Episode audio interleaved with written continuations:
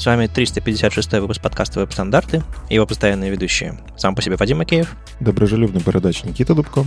И мифический фуллстек Андрей Мелехов. В этом подкасте мы обсуждаем главные новости фронтенда за прошедшую неделю. Сегодня мы поговорим про свежие браузеры. У нас есть новинки Chrome, 110 Chrome, 111 бета. Там, как обычно, много всего. У Никиты будет соло. У меня тоже будет соло. Я расскажу про новинки Safari. А, у них Technology Preview выходили. А, много всяких статей интересных. Плюс э, слухи про то, что на iOS появятся альтернативные браузеры. Ух, хотелось бы. Interop 2023. Мы узнаем про следующий большой тектонический сдвиг. Если вы раньше не слушали наши эпизоды, вы, вы точно узнаете что-то новое. Мы об этом много говорим. Сегодня углубимся в Интероп свеженький 23 года, что будет нового и интересного. Немножко новостей про StyleLint и Levanty, а свежие версии, которые много чего меняют. И в конце немножко поговорим про сервер-сайт рендеринг по версии Dino. Они написали статью, в которой, кажется, какие-то глупости сказали. Обсудим. У Андрея есть эмоции на эту тему. Ну и в конце мы ответим на некоторые ваши вопросы. Мы в прошлом эпизоде затизили, что у нас есть почта, где эти вопросы можно задавать. А у нас появилось несколько вопросов. Слушайте до конца, чтобы услышать на них ответ. Ну или перематывайте. Тайм-коды у нас есть.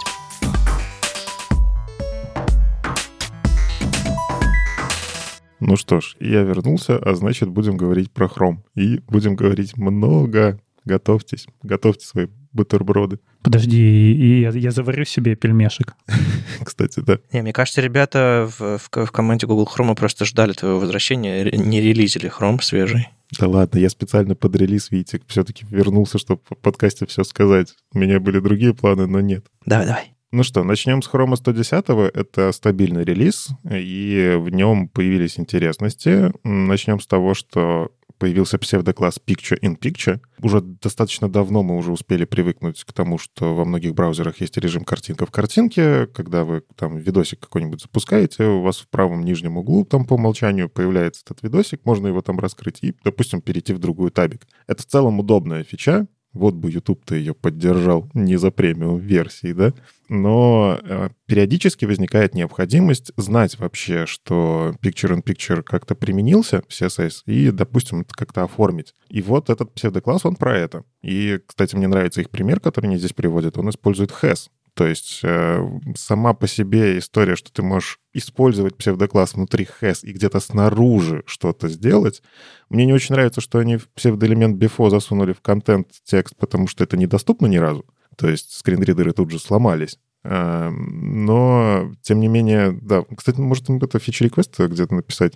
Поправьте пример. Нет, ты просто заходишь э, на GitHub и отправляешь pull request. Я так делал уже. Ну, в общем, стоит поменять. Но суть в том, что все равно пример полезный селектором. А, если before убрать, вот before они, конечно, накосячили, а сам по себе селектор интересный, и можно всякого интересного по оформлению сделать, по тексту, по каким-то нотификашкам, и на самом деле даже доступность на самом... вот можно использовать хорошо в этом месте. Можно какие-то сделать э, элементы, в которых внутри ты через ARIA Roll там будешь, а, наоборот, оповещать, что у тебя picture-in-picture случился. То есть э, их пример можно сделать сильно лучше. Тут надо пояснить, что это ты не оформляешь окошко, где у тебя идет видео, а ты оформляешь оставляешь то место, где у тебя было видео, которое уехало в Picture-in-Picture. Да, именно. А, это да, это важное пояснение. А, окошко все еще стилизовать нельзя, хотя про это чуть попозже поговорим. Но его, например, можно свернуть, уменьшить, написать в нем, что видео уехало куда-то. Вот как-то так, наверное, что-то придумать прикольное. Что еще? Для PWA а, в манифесте появилось такое свойство Launch Handler. И вы можете в client mode указать вообще, а как э, открывать ссылочку. Дело в том, что есть э, Launch Handler API, который позволяет на сайте нажать ссылочку, и у вас открывается PWA. Это довольно тоже, мы давно уже обсуждали это свойство. А, то есть вы открываете не на сайте, а вот прямо в приложении. Но дело в том, что тоже не всегда понятно. Это нужно открывать новое приложение или в старое приложение как-то обновить ссылку. И это свойство ровно для этого. Вы можете в манифесте это указать, и опять же, если у вас стоит версия Chromium, которая это свойство знает, она это учтет. Ну, как прогрессивное улучшение, вполне себе классная штука. Если не знает, э, как себя вести, она все равно как бы будет открывать, э, как, как и раньше. Ничего здесь не сломается. Ну, в общем, все прелести декларативного подхода. То есть э, веб-манифест — это как ваш CSS. Вы просто пишете, что вы хотите, а браузер, если может, делает, если не может, не делает, а не ломается. А тут же ему можно указать, да, что ты как раз вот эти вот поведения. Открой в предыдущем, создай новое, Угу. Переключи фокус или не переключай, и автоматическое. Да. Но это очень, кстати, похоже на нативное это приложение. Иногда бывает такое, что у тебя открывается нативное приложение, новое окно, а, новый инстанс поднимается. Вот. Там зависит от операционной системы, конечно. А, Вот. Но в том же самом Windows это популярное поведение. А вот если нативный, там, по-моему, никакой настройки нет. Он просто перехватывает и открывает в нативном. Да, я даже помню, когда мы писали приложение на WinForms и всякое такое, там, э, мож- когда, э, короче, что ты делаешь, не знаю, на C-Sharp какое-нибудь десктопное приложение, там в XML-манифесте можно было указать такое поведение. И это было черт знает когда. А в PWA, вот видите, оно только сейчас появилось. ну, то есть это достаточно распространенная штука. Еще из важного, все еще идет борьба с айфреймами. Ну как, не борьба, неправильное слово. А, сделать так, чтобы айфреймы не воровали всякое и не следили за пользователями. И появилась э, атрибут credentialless. Он по факту говорит, что включи, пожалуйста, эту самую песочницу. Не загружай куки, не включай local storage.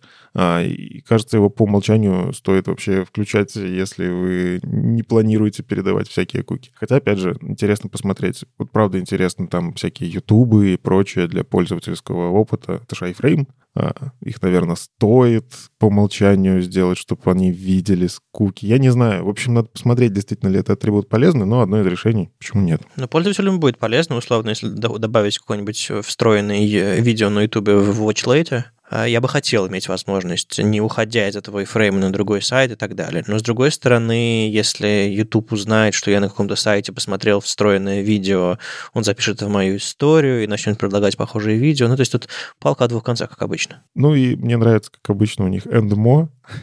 Это такое короткой строкой, но штуки, мне кажется, важные. Во-первых, WebSQL мы уже обсуждали, его там удаляли, удаляли. В общем, теперь и в HTTP контекстах все. WebSQL нет. Э, До свидания. Было приятно познакомиться.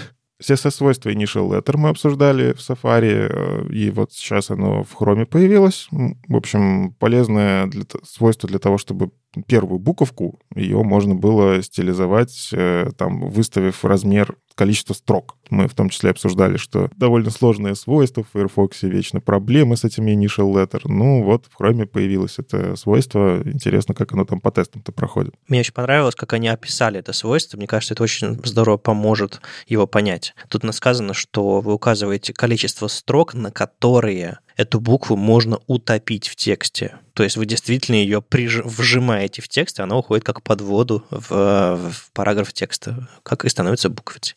Прикольно. Ну и те, кто работает с файловой системой, вот этими нативными файл системы API, э, теперь появился метод remove, который можно непосредственно к хендлеру файла вызывать. То есть раньше приходилось э, у папки, там, по-моему, remove entry называлось что-то такое, и вы вот этот remove entry указывали, что удалить внутри него. Вот. Не то чтобы самый удобный интерфейс, э, remove позволяет прямо непосредственно у самого э, обработчика файла вызвать, и он удалится. Очень просто удобно. Я не знаю, по мне так это сахар синтаксический, но удобный. Почему нет? А что-то маловато. Так они всегда, они всегда воруют из э, стабильного релиза самое интересное и говорят, ну и всякое другое. Если вернуться просто к предыдущей бете хрома, которую мы обсуждали, там было много всего интересного. Поэтому давайте пойдем обсудим нормальную 111 бету.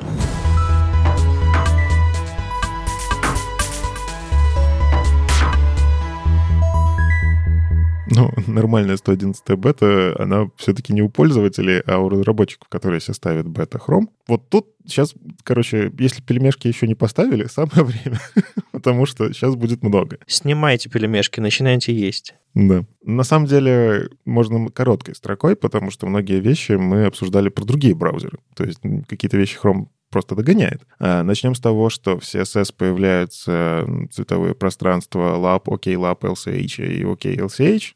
Смотрите-ка, за Safari догнали. А, Color Mix функция, тоже мы говорили в Safari. И э, в целом функция Color, которая позволяет по-всякому интересно работать с цветами. Ну, в общем, это инициатива Interop э, немножечко, видимо, прижимает, но про нее чуть попозже поговорим. Тем не менее, с цветами в Chrome станет как в Safari. И это очень классная история. Мне кажется, здесь злые марсиане такие, уху, здорово. А, ну, потому что, как у нас сейчас самые главные евангелисты, мне кажется, у KLCH, это злые марсиане. Из интересного, вот я даже не знал, что такое есть, а, добавили новый синтаксис, мне кажется, это правильно назвать. У nth child там есть э, синтаксис, когда вы можете указать, там, не знаю, 3n плюс 1. Одна из самых популярных статей на webstandards.ru, а, куда люди приходят из поиска, это статья про nth child. Люди до сих пор не могут понять, как эта фигня работает. А теперь станет еще сложнее. А, да, но на самом деле кажется проще, потому что nth child, э, я раньше долго думал, когда изучал, nth child — это вот он прям точно такой же ищет, если я класс до этого указал, или, или как? Вот что он выбирает? А он нет, он просто выбирает э, ребенка, который вот в этом дереве по порядку. И это не всегда удобно, потому что иногда у нас там бывает, не знаю, а, в списке хочу подсветить... Вот у меня первый элемент, он как-то по-особому выделяется, а все остальные я вот хочу каждый третий. И, и что мне с этим делать? Ну, можно там, конечно, формулами это закрутить, но добавилось, добавился синтаксис ends child, вот этот вот 3n плюс 1, off, и дальше вы пишете селектор. То есть он будет, смотреть, он будет составлять список из этого самого селектора, и уже в этом списке, то есть он отфильтровывает из всех детей у родителя, выбирает по вашему селектору, и в этом уже списке выбирает 3n плюс 1. Кому-то это может прям очень сильно помочь. А у меня такие случаи прям были, но фишка в том, что этот селектор не будет работать в старых браузерах, и более того, он будет прям настолько все ломать, что ну, я, я даже не знаю, как это прогрессивным улучшением затащить. Ну, то есть тут либо то поддерживаешь, либо то, но синтаксис классный, а, он полезный, просто, ну, видимо, нужно дождаться, когда везде заработает. Ну, в общем, еще сложнее стало. Опять же, нам не, завидую, но что поделать. А, вот мне, я не очень понял, как у них в статье написано, но они добавили новые единицы измерения для шрифта для рута, и если рем, я понимаю, там R хотя бы был, то мне кажется, они тут буковку пропустили. Ну, то есть они пишут, что они добавили единицу измерения X, EX, CH, IC и LH, но почему без R? Они релизноуты бед Хрома и там Canary и всего остального пишут э, очень по-разгильдяйски, копируя иногда какие-то вещи прямо из, из issue в трекере. И тут на самом деле должно было бы написано Rex, RCH, RIC, RLH и так далее. Ну, то есть тут, скажем так, э, более просто написано. А когда это все выйдет в стабильном хроме, я думаю, они нормально распишут. Ну да, но суть в том, что готовьтесь к тому, что помимо ремов а, можно будет использовать и другие единицы измерения. Мне, кстати, CH интересен, я его часто использую а, для того, чтобы, ну, вот у себя в блоге и так далее. То есть я ограничиваю там 120 символов, меня это устраивает. Но фишка в том, что 120 символов каких?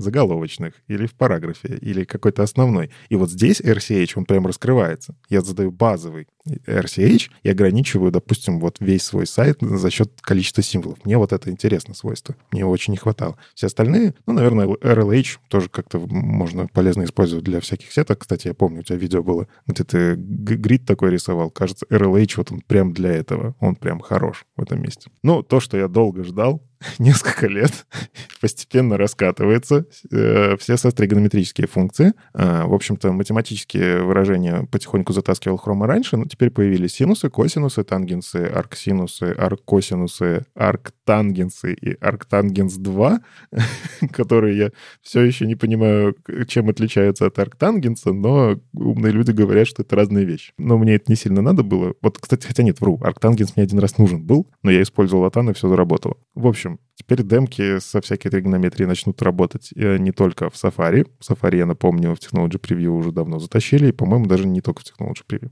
Из важного в Style Container Queries затащили кастомные свойства. И это тоже очень интересно. Можно будет прям программировать на контейнер queries. Но я серьезно, тут же такие возможности открываются для тех, кто использует CSS не то чтобы неправильно, но вот так хитро вывернуто.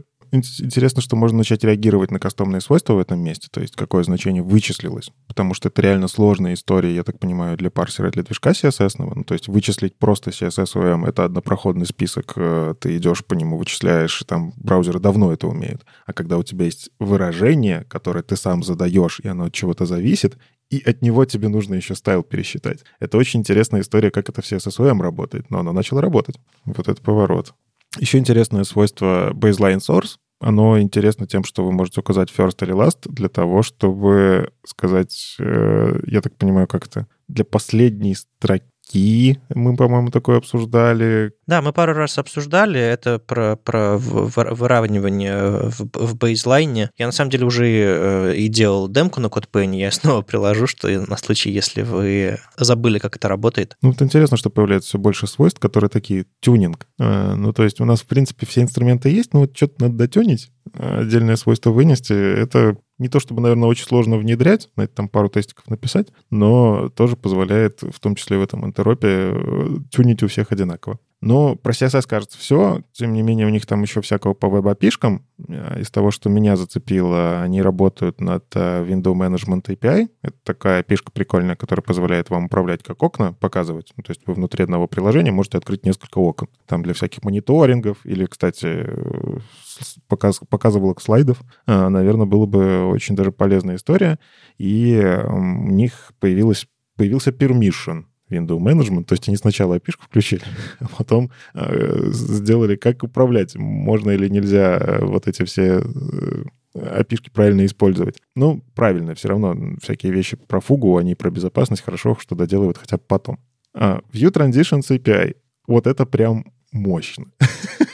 Я просто почему, почему мощно? Я давно смотрю за демками, которые Деврил и Гугла выкладывают, но там прям канареечные, канареечные. Типа запустите вот с таким флагом Chrome, а, побейте по бубну вот таким вот ритмом, и тогда у вас запустится крас- классная демка. А лучше видео смотрите и поверьте, что оно работает. И вот теперь оно в бете, оно есть. И это очень классная история. Я прям, не знаю, я либо хочу доклад на эту тему подготовить, либо подождаться чей-то доклад, потому что это возможность делать транзишены между страницами, как в single-page application, но без single-page application. То есть я могу э, прям э, дом-элементы сметчить, и браузер будет понимать, как между страницами переходить. Там очень интересный механизм снапшотов. Оно, конечно, там есть нюансы и куча ограничений, и код сложный, но сам факт, есть механизм снапшотов, который позволяет между страницами переходить прям как в E4, помните? Там уже такое было. В общем, э, не совсем ты сейчас корректно сказал. Есть планы сделать так, чтобы это работало с обычными сайтами. То есть, условно, если у вас есть страница А и страница Б, и когда вы между ними переходите, вы не можете туда применить сейчас View Transitions API, а, потому что это требует JavaScript, и у вас э, во время перехода между страницами этот контекст не сохранится. Если вы сейчас используете PVA какой-нибудь, вы можете сделать, то есть, по сути, у вас навигация JavaScript между разными частями вы можете в этой ситуации а, объявить отдельный view transition и сказать, как, какой элемент в какой переходит, а, и тогда буквально браузер наделает скриншотов, и между этими скриншотами сделает пере, переход. Э, у Джейка Арчибальда есть классная статья на Developer Chrome, где он показывает, очень прогрессивно развивает. То есть сначала он берет и просто две, два состояния, два скриншота смешивает, то есть буквально одно в другом растворяется, простейший переход. А потом он делает так, что, не знаю, миниатюрка видео, там thumbnail, а, превращается в целое видео, и он прям показывает пошагово, как до этого можно развить. Это все, повторюсь, работает только в ситуации, когда у вас навигация реализация через JavaScript, а, но есть планы, как декларативно браузеру объяснить, как при переходе между страницами то же самое делать. То есть показать, какой элемент во что переходит, какие элементы нужно транзитить, а какие не нужно, а какие, какие а, и как этим всем управлять. И в основе всего этого лежит а, обычное свойство animation CSS, ну и все его подсвойства. И по сути вы можете управлять этой анимацией, то есть длительностью ее, какого, какому элементу она применяется, с каким там, не знаю, замедлением функции плавности это все происходит. То есть очень круто, вы начнете видеть видеть это все потихонечку в интернете скоро. Скорее всего, люди от восторга начнут это все применять на каждом шагу и без особой пользы. Все сайты будут плавные. А, ну, но мы это переболеем, и наконец у нас станет, э, мы сможем это, это все использовать как полезный инструмент, как подсказывать пользователю, с какого места в какое место мы переходим между состояниями или между страницами. Кажется, все это в дизайне пришло где-то во времена iOS 7, когда нам показали, что вот у тебя каждая иконка — это не просто штука, которая тебя куда-то бросает, и там меняется контекст, а все как бы выезжает, ты заехал в приложение, выехал из приложения, переместился в соседнее, и мы сможем делать такие же сайты, да, где у человека не будет потери места, куда он дальше улетел. Ну и хвостом к этому э, сейчас идет прототипирование э, псевдокласса Initial, который позволит вам делать что-то похожее. То есть если прямо сейчас у вас страница загрузилась, э, чтобы стригерить на этой странице какую-то анимацию, вам на этой странице нужно что-то поменять. Добавить какой-то класс, или какой-нибудь обработчик JavaScript, А есть идея, как сделать псевдокласс initial, и, допустим, если у вас э, написано на div двоеточие initial background color red, а потом div просто background color green, и, допустим, в этом э, background color green у вас transition 5 секунд, у вас страница при загрузке э, станет красной сразу после рендеринга. И в течение 5 секунд будет переходить в зеленый. А есть планы встроить это прямо в CSS. То есть, чтобы у вас при загрузке стартовал транзишн какой-то. Это прям очень интересный и важный шаг к чему-то похожему. Ну, то есть вы, наверное, заходили на страницы, которые пока вы прокручиваете, или, не знаю, вот в том же самом блоге Safari, а, в блоге WebKit, точнее, вы заходите, и заголовок такой плавно приплывает. Как они это делают? Они с помощью JavaScript. Они не могут это сделать при, при изначальном рендеринге. А сейчас можно будет сделать так, чтобы при каждом заходе на страницу у вас что-то потихонечку пододвигалось. Понятное дело, что это может замедлять, усложнять и так далее, но есть такой use case, разработчики пользуются тем, чтобы ваши сайты плавно появлялись. Вот теперь это можно будет делать на чистом CSS, и это близко к этому View Transition API, но, конечно, более скромная штука, но зато декларативная. А еще из вещей, которые за Origin Trial, а, вот единственная вещь, которая меня прям вау вызвала, это документ Picture in Picture. Вот мы говорили, что в 110-й а, версии Chrome появляется возможность стилизовать контейнер для Picture in Picture, который остается на странице. А здесь появляется возможность сам Picture in Picture заменить на контент, который HTML. По факту ну, не знаю, это такой iFrame, только не iFrame. Я не знаю, как это сформулировать. Ну, короче, в этом окошке вы можете показывать, что хотите. Ну, вот, допустим, Pomodoro таймер они показали, что можно вставить. И да, это, правда, кажется полезная история. То есть я захожу на сайт, у меня появляется Picture-in-Picture с этой помодоркой. Мне не нужен экстеншн для этого, отдельное приложение. У меня просто вот это окошко где-то висит. Я работаю на других страничках, он мне там заморгал, все, пошел отдохнул. Это очень интересно, потому что, ну, когда появлялся Picture-in-Picture, у меня сразу был вопрос, а как я могу туда контент подставлять? Не только видео, а вот если что-то там, не знаю, у меня кастомный плеер. Ну, вот тот же самый YouTube, у него кастомный плеер. Им приходится там очень хитро изгаляться для того, чтобы это работало там нативно и при этом еще денежку за это снимать. вот. Но а тут, кажется, не знаю, для кого-то можно там, свой собственный плеер подключить, или там, не знаю, да, в принципе, игру какую-нибудь, которая на фоне э, в канвасе рисуется, или еще что-нибудь, WebGL и так далее. Возможностей много, но надо посмотреть, как это браузеры справятся с назойливостью этого блока. Так, закончили с догоняющими браузерами. Переходим к передовым. Леша, перелогинься.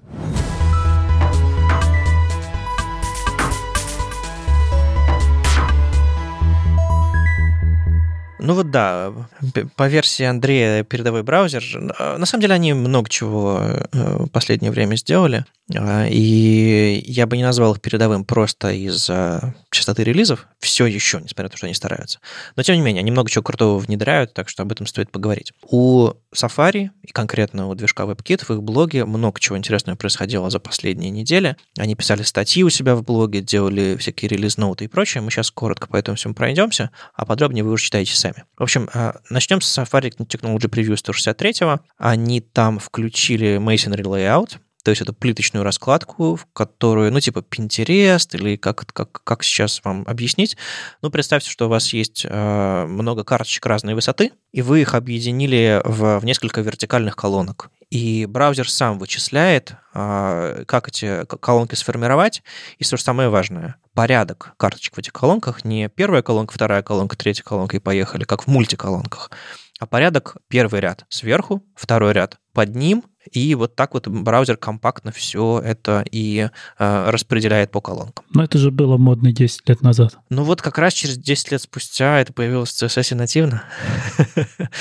Оно все еще иногда прям нужно. Ну, то есть сейчас такие да, вещи гридами да. стараются делать, но Масонри очень бы экономил как-то не добавлять лишние размеры гридами тебе приходится размер э, рядочка прям жестко фиксировать, и это не очень удобно. Это просто позволяет экономить место на экране, если у вас много карточек сейчас разной высоты. Что делают разработчики? Ну, раньше у них это нельзя было сделать, чтобы все карточки были одинаковой высоты, но у карточек появлялось, допустим, там сверху, снизу какое-то пустое лишнее пространство. сейчас можно все это компактно сделать. Да, мы ставили плагин Masonry.js. Тоже я так делал. Я в 2013 году верстал сайт, который с помощью какого-то там Masonry.js или какой-то там назывался, что-то, по-моему, другое было, делал что-то похожее. Да, было дело. А он, он фалбетился в мультиколонке. А сейчас вот нативно. Это все является частью спецификации Grid Layout и включается довольно просто, собственно, внутри грида прямо. А вот если мы подключали всякие масонри layout на сайты, мы масоны? Хороший вопрос. Вряд ли. Это все просто плиточка. Плиточка. Давайте, давайте не усложнять. А, кстати, еще, что касается этой Masonry Layout, вы не просто включаете, вы еще можете специальным образом выравнивать. Появились э, дополнительные свойства Align Tracks и Justify Tracks, и под треками имеется в виду вот эти вот вертикальные колонки, внутри которых можно отдельно выравнивать ваши карточки или ваши элементы. И, насколько я понимаю, они планируют добавить несколько значений, поддержку множества значений этого свойства, чтобы каждую из этих треков, по сути, всех этих вертикальных линий можно было по-своему выравнивать. В общем, эта штука не, так, не такая простая. Ждем статей, ждем исследований, но вот э, пока э, реализация была в Firefox за флагом, э, реализация сейчас появилась в Safari Technology Preview, ждем реализацию в Chrome, и, мне кажется, у нас есть шанс дожать это до конца года. В общем, одна большая интересная штука. А, они много еще чего сделали а, насчет кастомных свойств э, в CSS. А, всякие ошибки исправили, всякие дополнительные dependency cycle и прочие. В общем, э, молодцы, работа над ошибками ведется, не просто новые фичи внедряются, чтобы хайпануть. Это всегда, за этим всегда приятно наблюдать.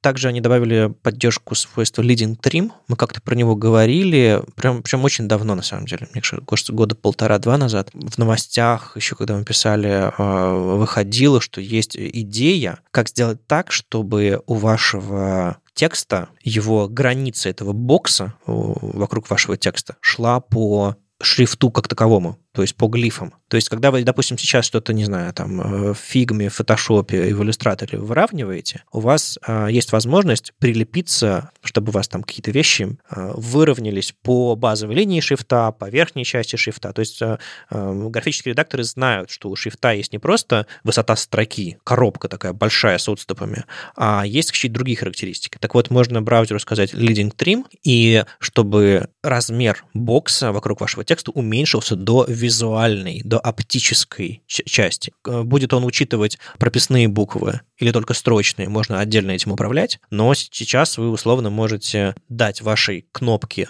вертикальный паддинг какой-то, который будет буквально соответствовать расстоянию от края кнопки до края, края текста. Это, конечно, очень здорово. Этого очень сильно не хватало, и, наконец-то, можно будет выравнивать текст в кнопках правильно, а не подгонять значения. Этого 30 лет не хватало, если что. ну, то есть, мне кажется, сразу бы такое сделали, вообще было бы хорошо.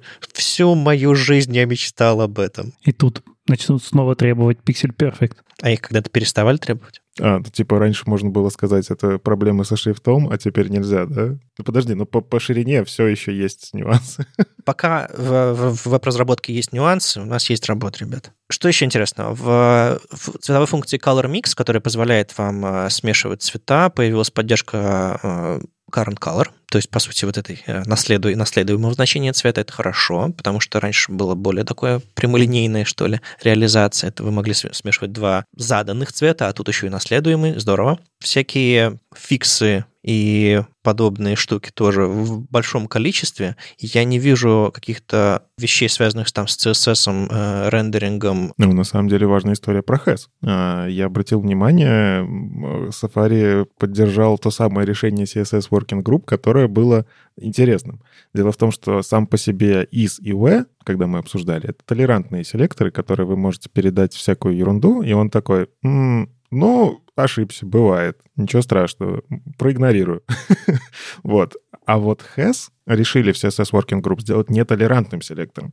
Если вы внутрь передадите что-то э, сломанное, что-то, чего не существует, э, что-то, что ломает парсинг, у вас просто весь селектор перестанет работать. И мне кажется, это правильная история, ну, потому что, опять же, EastWay есть, если вам сильно нужно, вы можете его использовать. А вот has, он э, из-за того, что вы начнете передавать всякую ерунду, он же начнет просто медленно работать в том числе пытаясь обработать вот эти краевые случаи. В общем, э, в спеке прям зафиксировано, что теперь HES — это нетолерантный к ошибкам селектор. Внутри нужно указывать прям валидные вещи. И Safari это поддержал. вот в этом вот э, релизе они э, починили, и, наверное, это в том числе помогло там ускорить в какой-то, какой-то мере рендеринг. Кстати, а вы заметили, заметили, в формочках кнопки, ну, кнопки, у них там написано input type submit, input type reset, input type button, это кнопки они теперь уважают size свойства. Ну, то есть все эти годы я для Safari вставлял там костыли, чтобы он прям там important, там, снимать ему appearance для того, чтобы просто кнопка начала хотя бы просто шрифт правильно писать. Они пофиксили наконец-то. Ну, то есть она теперь смотрит на size и будет его правильно ставить, и еще даже если надо, то сделает две строчки. Понадобилось сколько лет для того, чтобы это починить? Ну да, они дефолтные стили слишком жестко когда-то прописали, и это все мешало. Ну ладно, а про Technology Preview поговорили, там на самом деле довольно большой релиз, и там много всяких исправлений, поэтому если вас что-то тревожит в Safari, поглядывайте в эти релиз-ноуты, потому что там много исправлений, изменений поведения и прочего. Э, это все делается не для того, чтобы развлечься и почитать, что будет в будущем. Это еще, возможно, позволит вам отпилить какие-то костыли или внедрить некоторые возможности, которые у вас раньше не получалось внедрить.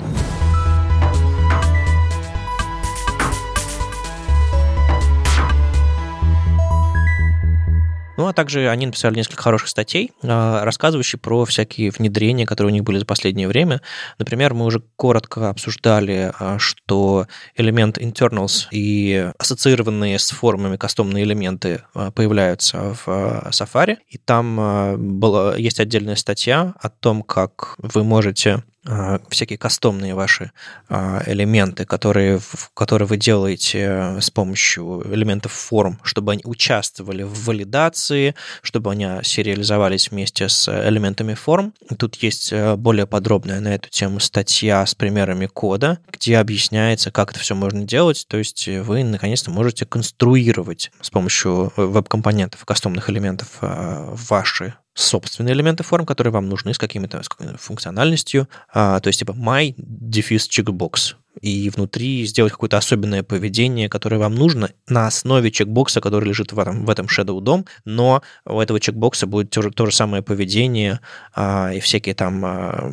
автозаполнения, всякие там валидации и прочее, прочее. Будет, вам не нужно будет писать это все самостоятельно. Это очень здорово. Так что почитайте, если вы хотите подробности, если вам это актуально. Они еще, на самом деле, классную статью э, написали, где объяснили, как будет теперь работать э, WebShare. Ну, заметочку, заметочку. Ну, заметочку, ну, слушай, ну, ну да, ну, объяснили. А, WebShare, что это такое? Это способ вызвать э, через WebShare API, э, такая пишка, которая есть э, в Chrome, кстати, она тоже есть, и в Safari есть. Вы нативно вызываете, например, у телефона диалог, который позволяет шарить там в другие приложения, ссылки, например. Я постоянно пользуюсь. А, так вот, это JavaScript пишка, ее можно использовать не только нативно там в подушках. Дело в том, что когда вы подключаете какой-то сайт, там, не знаю, в iFrame, в тех же самых, да, у вас тоже внутри, по идее, можно Web Share вызвать. А это для браузера, ну, ну как, есть API, которая позволяет этот Web Share перехватить, и это тоже в какой-то мере fingerprinting. Так вот, они добавили, что теперь нужно явно разрешить iframe -ам, который не с вашего домена, а выставить атрибут allow WebShare. И только тогда внутри этого iframe вы сможете использовать вот этот самый нативный шаринг. Иначе не получится. То есть они дефолт, на самом деле здесь нет никакой совместимости веба. Они просто говорят, что все, теперь в iframe, если этого атрибута нет, WebShare работать не будет мы ломаем осознанно, простите, но так надо. Это про приватность. А, поэтому если у вас где-то какая-то функциональность была на это завязана, не забудьте вот этот самый атрибут прописать. Ну, понятно, что мы сейчас говорим про а, как-то Safari Technology Preview 160, да, но рано или поздно это станет дефолтом. То есть вы сейчас этот атрибут добавите, и он просто в какой-то момент начнет работать правильно, у вас ничего не сломается. Сделайте это лучше сейчас. Да, меня поразил, конечно, синтаксис этого всего, что это не просто э, значение ключа, там еще можно через пробел написать как конкретный сайт, которому это все разрешено делать. Это все... В общем, там есть статейка на MD, не почитайте подробно. А очередная статья в блоге WebKit, объясняющая более подробно, что они делают. Это здорово. По сравнению с сухими ченджлогами, это, конечно, все потрясающе. Ну, еще одна статейка, э, может быть, ближе всем нам э, процесс S-nesting, решение принято, как CSS Nesting будет работать, э, мы все э, много-много обсуждали. Он наконец-то поддерживается. И в Safari Technology Preview уже есть реализация. Вы можете скачать и посмотреть, как работает нестинг прямо сейчас. он в браузере нативно работает, как мы и ожидали. Не как ожидали.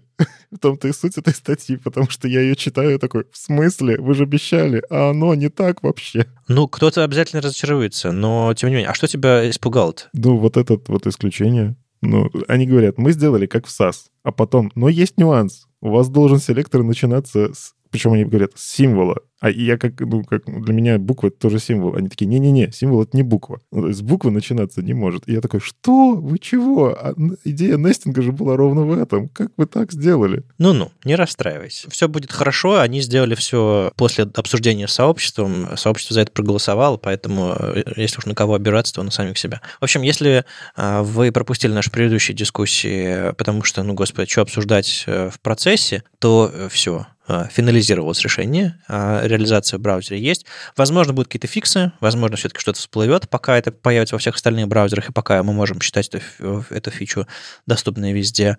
Но, тем не менее, у нас есть нативный нестинг, и отдельно об этом читайте в блоге WebKit. Слушайте, ну, мне кажется, это логично, почему он должен начинаться с символа, чтобы у тебя не смешивалось со свойствами, чтобы не да, случилось да. когда-нибудь, что какое-то свойство называется так же, как класс, и непонятно, как это разруливать. Это с точки зрения этой технологической. Ты знаешь, это как вот есть продуктовые решения, которые полезны пользователям, и есть продуктовые решения, которые полезны разработчикам. А, мне кажется, что они здесь сделали полезно разработчикам, потому что я тоже понимаю, парсинг здесь сломается. Можно действительно привести к тому, что достаточно легко это сделать, на самом деле, чтобы у тебя все сломалось. Но я же как разработчик, ну, здесь я уже как пользователь, я же хочу писать как в SAS. SAS-то почему-то умеет, а вы что не смогли? Ну, SAS же смог. Но это же как с приватными полями. В рантайме другие правила. Понимаю, но я просто вот хочу все-таки, наверное, внимание наших слушателей здесь обратить на это. Обязательно эту статью почитайте, потому что у них классно объяснено. У них показывается, что вот это, кстати, вот цвета не хватает. типа, вронг, сюда не надо, вот так не пишите, потому что я сначала смотрю такой, о, прикольно, а потом они там мелким текстом пишут, типа, вот это работать не будет. То есть тут бы оформление в статью прям нормально так, потому что я же скопировать сразу захотел.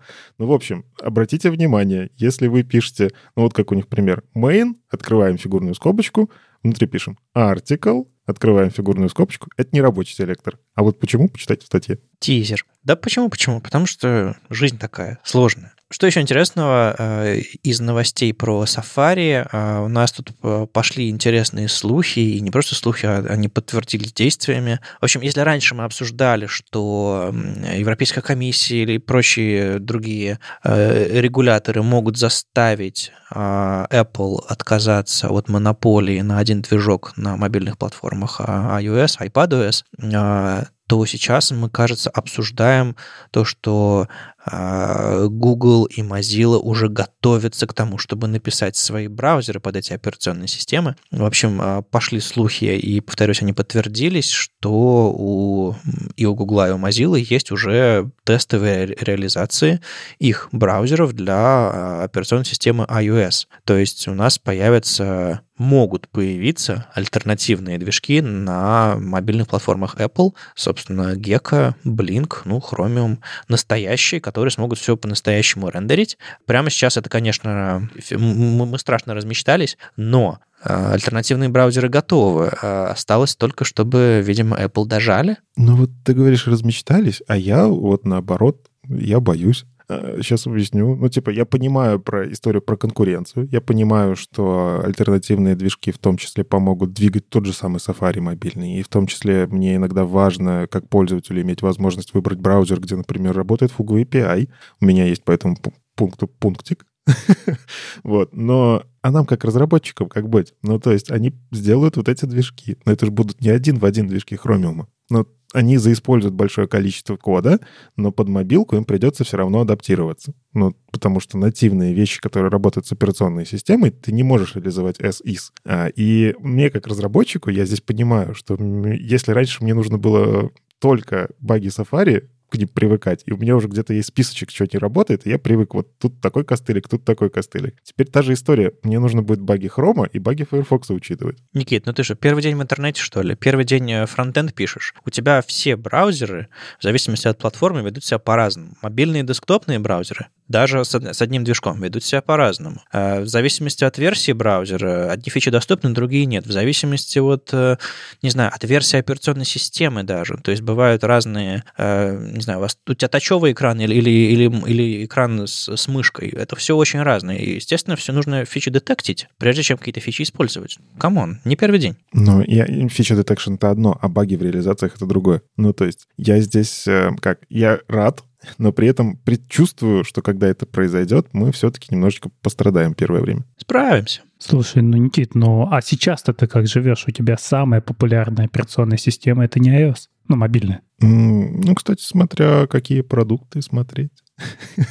Ну, просто я-то делаю внутренние продукты, и э, там, если посмотреть, iOS и Android там почти поровну. Ну, то есть у нас такое распределение не совсем такое, как в мире. Но во внутреннем продукте ты можешь людям сказать, пользуйтесь только хромом или пользуйтесь только Safari. В другом это не работает. Но когда ты делаешь для внешнего мира, то все-таки самая популярная система это у нас Android. Это правда. И на ней уже давно можно ставить разные браузеры. Но, понимаешь, Chrome на iOS будет работать немножко по-другому, чем на Android. Я вот в этом 100% уверен. Потому что им нужно будет прослойку между операционной системой и, собственно, непосредственно рендерингом немножечко дотюнить. Я не верю, что разработчики умеют писать код без багов. Ну, это, безусловно, займет какое-то время, но сама идея конкуренции на операционной системе, мне кажется, сработает э, в нашу пользу, потому что э, Safari придется развиваться быстрее и лучше. А, ну и, кстати, дискуссия о том, что эм, даже если разрешат браузерные движки, скорее всего, не разрешат все, все доступы к операционной системе. То есть, условно, там, установить какой-нибудь PVA из Chrome на iOS, это, я думаю, это отдельная, отдельная будет дискуссия, какой-нибудь судебный X или еще что-нибудь такое, потому что, ну, мало разрешить Chrome в App Store, э, нужно еще прошить его хорошенько в операционную систему. А это может быть полумерой. Изначально просто разрешить, э, чтобы у вас браузер запускался и в интернет ходил. А какой он доступ, получит ли он доступ, не знаю, к, к, к Touch ID, к Bluetooth, к еще к чему-то? Ой, нет, что-то я очень сомневаюсь. Но первый шаг будет сделан. Опять же, когда и если это произойдет. Мне кажется, тенденция э, хорошая. И знаете, как э, опытные журналисты всегда имеют э, пресс-релиз, заготовленный на смерть какого-нибудь диктатора. А вот то же самое ребята подготовились, если наконец-то Apple разрешит нам альтернативные движки, они быстренько достанут, счекаутят и зашипят в App Store.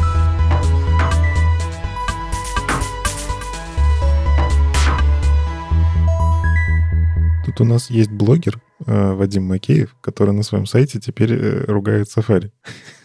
Не ругаю. Э, пишу, пишу им в трекер хорошие, э, хорошие письма. Ребят, починить. А, в общем, я писал статейку какое-то время назад а, про, про условный CSS, а, условно-адаптивный, в которой гипотетически размышлял, как можно CSS разбивать на части, чтобы браузеры линии его подгружали и все такое. И недавно заметил, что люди по-прежнему упоминают и используют способ загрузки CSS ленивый. То есть, условно, если у вас есть, допустим, critical CSS, вы пишете link real style sheet critical CSS. И он у вас сразу грузится в браузер, он браузер его находит в HTML, сразу с высоким приоритетом загрузку ставит. А, а есть способ э, из этого, понятное дело, из этого обычного CSS выделить critical CSS, да, а, и сделать отдельный файл, например, назвать его deferred CSS или там типа lazy CSS. И сделать его media print, link rel style sheet media print, и на, на onload поменять это значение медиа на all. Был такой древний способ, по 19 года э, рождения, и он был довольно популярным. То есть что происходило? Браузер в фоне начинал грузить этот ваш э, дополнительный CSS, а когда он загружался,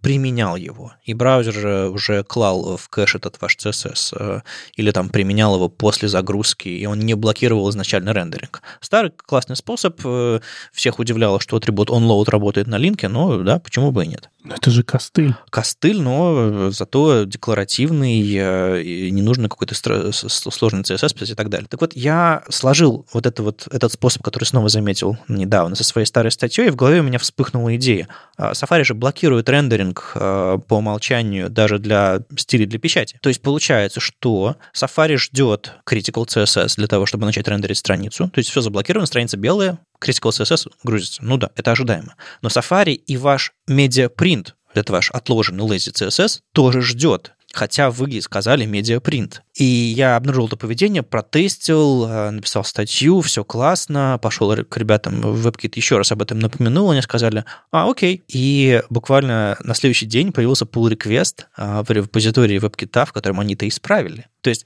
это произошло не совсем за день.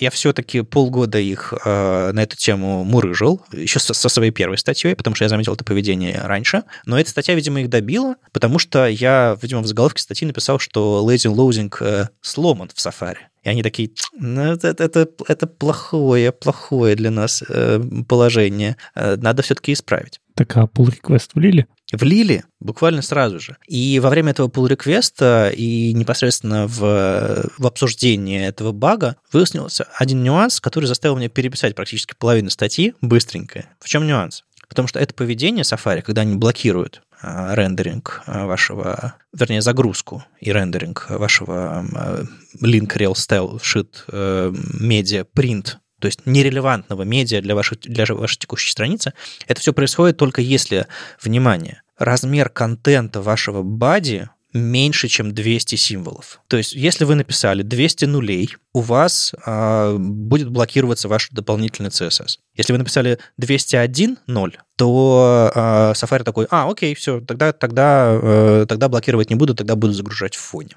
И это выяснилось, они это поведение исправили, но все стабильные Safari прямо сейчас ведут себя таким образом. И они такие, ну, чувак, знаешь, что это все применимо только к демкам, это не так важно, ну ладно, мы исправим. Так если они уже исправили, то почему в твоей статье про это не написано? Написано. А, во второй части этой статьи написано. Это все-таки а, более драматично развивается, эта статья э, в, в этом смысле. Идея в том, что они правы, это, как, скажем так, демо-проблема. Но есть нюанс. Вполне себе может быть single-page приложение, в котором uh, div ID root, который потом набивает мегабайтами HTML ваш этот root, но при изначальной загрузке браузер, когда парсит ваш uh, HTML, он может не найти там 200 символов. Он может найти, не знаю, там, аналитику какую-то, diff ID root, еще что-то такое.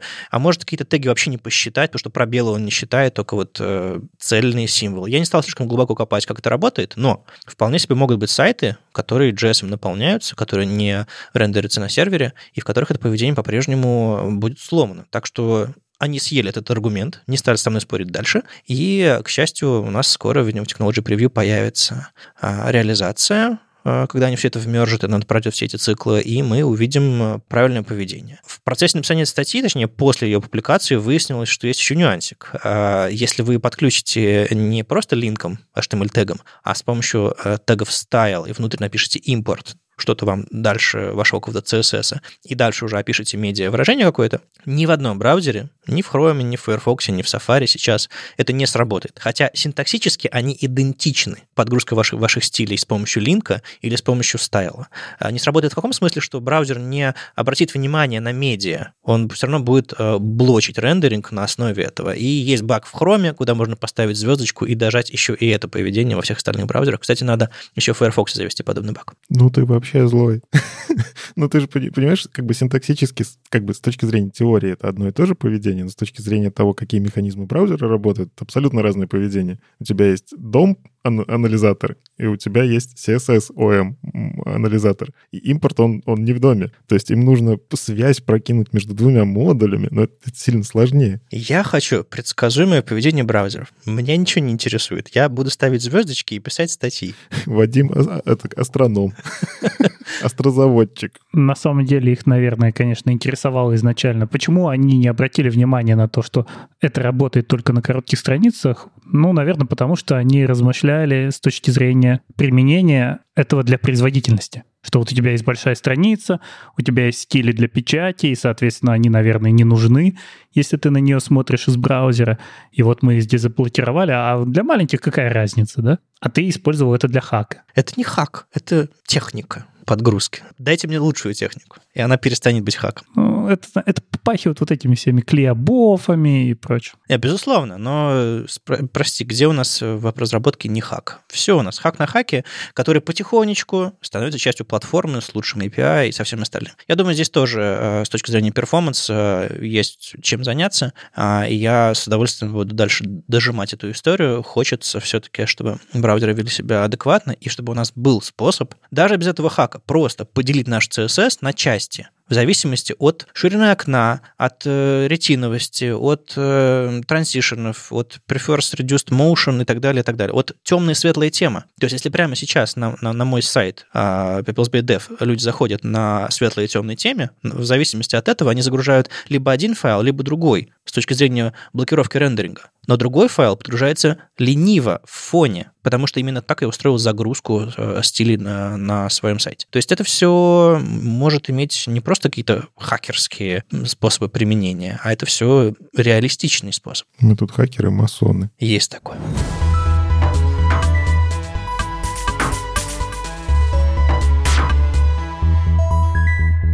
Подвезли Интероп 2023. Э, та же самая штука, про которую мы в прошлом году разговаривали много. Ну, мы говорили про Интероп 2022 тогда. Вот. И Вадим там забрасывал в предыдущих выпусках подкаста. А вот я там видел списочек такой весь. Ин- интриган. Э, так вот, Теперь мы все этот списочек увидели, и причем сразу от большого количества э, аккаунтов. Внезапно у них там, видимо, где-то такое, кто-то флажком махнул, можно, выпускайте ваших контентщиков, и они все одновременно как опубликовали. А, одновременно сделали Apple, Google, Microsoft, Mozilla, Baku и Галия. Вот они просто все как оп, начали это публиковать, и их деврелы начали это активно репостить, и там понеслась жара. Но это классно. Потому что почему Интероп 2023 — это инициатива про работу с... как-то... про деврельство, мне кажется. Про работу с разработчиками, донесение вот этой информации, что все ребят, все будет хорошо, мы, мы для вас стараемся. Так вот, Интероп 2023, они наконец-то определились, на какими направлениями будут работать, и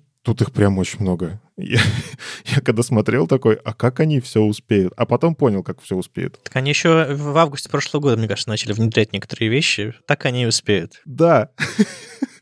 Они уже некоторые вещи прям в некоторых браузерах почти доделаны. Но это тоже классно, на самом деле. Так вот, э, какие они выбрали зоны фокуса? 26 штук аж. Они будут работать с Border Image, в CSS. Они будут работать с цветовыми пространствами и функциями в CSS, те самые OKLCH, Color Mix и так далее. Container Queries, которые на самом деле в прошлом году активно внедрялись и уже внедрены. Вот. Containment — это приставочка Container Queries, но она немножечко сбоку, потому что это отдельная спецификация. CSS-псевдоклассы их там много, и у них у многих есть баги. Они вот их будут чинить и какие-то дореализовывать. То есть вот мы говорили там про initial. Если они все решат, что initial — это часть спеки, значит, они все должны ее реализовать. Вот, такая интересная история. Custom Properties. Там есть большое количество багов, связанных с рекуррентными всякими э, кастомными свойствами. И вот мы как раз, кстати, Technology Preview сейчас обсуждали. У них же там, ты заметил, сколько они с Custom Properties поработали? Это же вот оно, то самое. Флексбоксы, они с ними работали уже раньше, в еще в рамках инициативы Компат, но там остались недобитые тесты, которые надо сделать, чтобы работали хорошо в соответствии с теми же самыми контейнер queries, которые сейчас появились.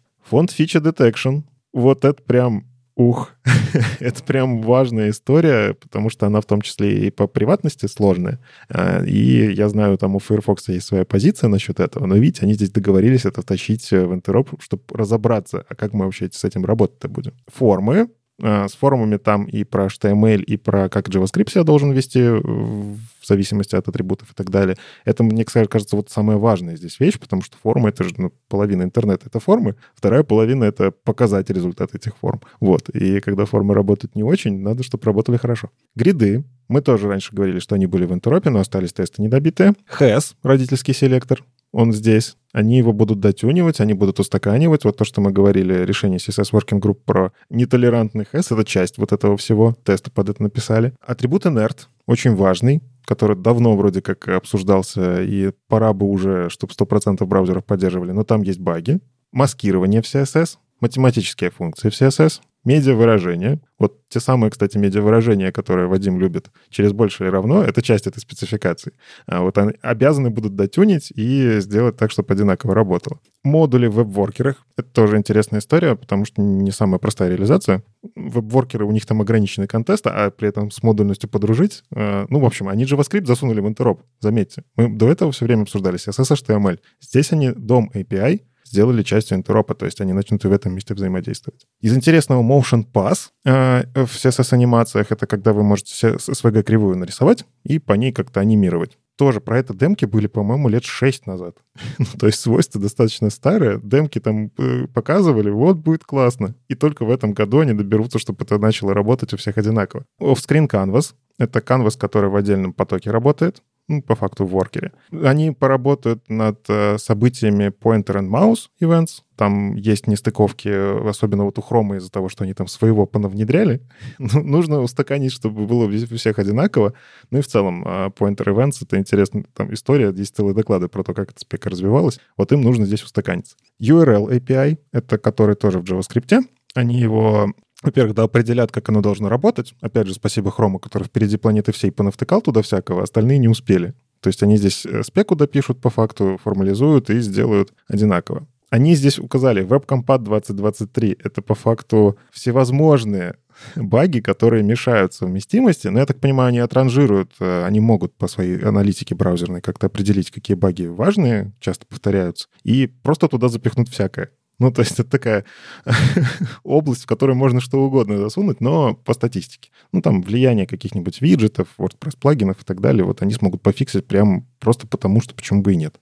Они еще поработают над веб-кодеками и веб-компонентами. Ну и, в общем, мне ну, как бы нравится эта вся инициатива. Мы будем следить, как здесь что происходит, но важное произошло на графиках. У них на графиках раньше было, они показывали оценку конкретному браузеру. Но чего действительно раньше не хватало, это оценки самого интеропа.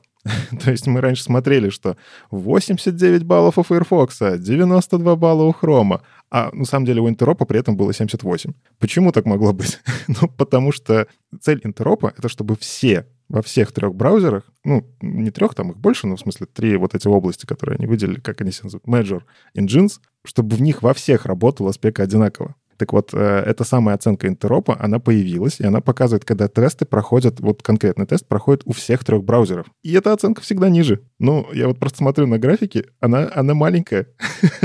То есть браузеры делают фокус там действительно. Мы гриды там внедрили, мы молодцы. Но цель интеропа-то не достигнута. Гриды в хроме там работают, а Safari, допустим, не подтянул. Ну, то есть мне как разработчику это невыгодно. Ну, Никит, посмотри, оценка интеропа в конце года выше, чем оценка любого отдельного браузера в начале прошлого года. А вот это, кстати, интересно, потому что в Интероп очень тяжело запихнуть исследования. Короче, у Интеропа отдельная формула. Вот это тоже такая интересная история. То есть э, там есть формула, привязанная к тестам, веб-платформ тестам, э, и она там, у каждой области есть свой балл, свой коэффициент, как учитывается этот балл, сколько там проходит. А вот исследование ты в Интероп не запихнешь. Ну, то есть ты смотришь именно на реализацию. За счет того, что у тебя целая область выпадает отсюда, оценка выше. Но сам факт, она же изначально-то ниже была. То есть все равно даже с таким она была ниже. А еще интересно, что Safari в начале прошлого года был худшим, а по результатам года он лучший. Ну, это обычное поведение. Ты сначала тормозишь, а потом в конец за неделю до экзамена. Ну, почему за неделю? Ты можешь посмотреть, здесь распределяется очень хорошо. Вот эти скачки, связанные с релизами, заметны, но и между крупными релизами реализация в Safari добавлялась маленькими релизами, ну и в целом видно, насколько за год э, улучшилось состояние в Safari. Не, это все, безусловно, одно из самых больших и самых важных изменений, э, связанных с э, браузерами, с веб-платформой как, как индустрии. Предыдущий такой же тектонический сдвиг, я бы даже сказал, был, когда, собственно, появился термин веб-стандарты. Когда Джеффри Зельдман написал свою статью веб про веб-стандарты, дизайне вот, вот веб-стендерс, вот эта вот голубая шапочка, которую вы видели, Beanie и так далее. Когда-то браузеры, у браузеров даже не было идеи что они должны быть совместимы. Каждый браузер брал вот эту вот спецификацию HTML, CSS, ранние их версии, и на основе этого делал собственную версию интернета. И вам приходилось писать отдельный код для отдельных браузеров. реиспользование было, ну, минимальным на самом деле. И вот этот был первый сдвиг. Мы вдруг поняли, что мы хотим писать один и тот же код для всех браузеров, мы хотим, чтобы у нас были стандарты, а не просто рекомендации, как браузерам все это внедрять. Прошло с тех пор лет 15-20, и мы сейчас имеем следующий сдвиг. Э, браузеры не просто пообещали нам когда-то э, разрабатываться по стандартам, там были браузерные войны, там смерти Е6 и прочее, а мы сейчас еще имеем э, договоренность браузеров выравнивать реализации, писать тесты и в каком-то смысле конкурировать. Так, мягко, по-доброму, по-дружески, но конкурировать друг с другом в, в рамках этого интеропа. А это очень-очень важное движение. Не то, чтобы это прям все очень важно всем разработчикам следить за всеми этими счетчиками и так далее, просто как сама тенденция, как сама инициатива, это дает надежду, разработчикам, которые приходят в платформу, и тем, кто долго работает, что а, у браузеров появилась мотивация, они науч, научились договариваться, чтобы а, выравнивать реализацию. Это очень важно. А знаешь, какая еще очень важная история? У них же новые, ну, в смысле, мы говорим про старые фичи, выравнивать реализацию, это одно. А когда внедрять новые вещи, быстро внедрять. Компонент, э, эти контейнер queries появились очень быстро. HAS появился тоже быстро. Но у нас же есть вот эта такая инертность разработческая, я не буду внедрять гриды, потому что непонятно, как они поддерживаются в разных браузерах. Я, пожалуй, пока на Flexbox посижу. Помните, Сережа Попов ездил по конференциям, рассказывал всем, да можно уже гриды, ну пожалуйста, ну начните вы уже. Вот, но при этом у него всегда там в конце были слайды, где, ну вот здесь это работать не будет.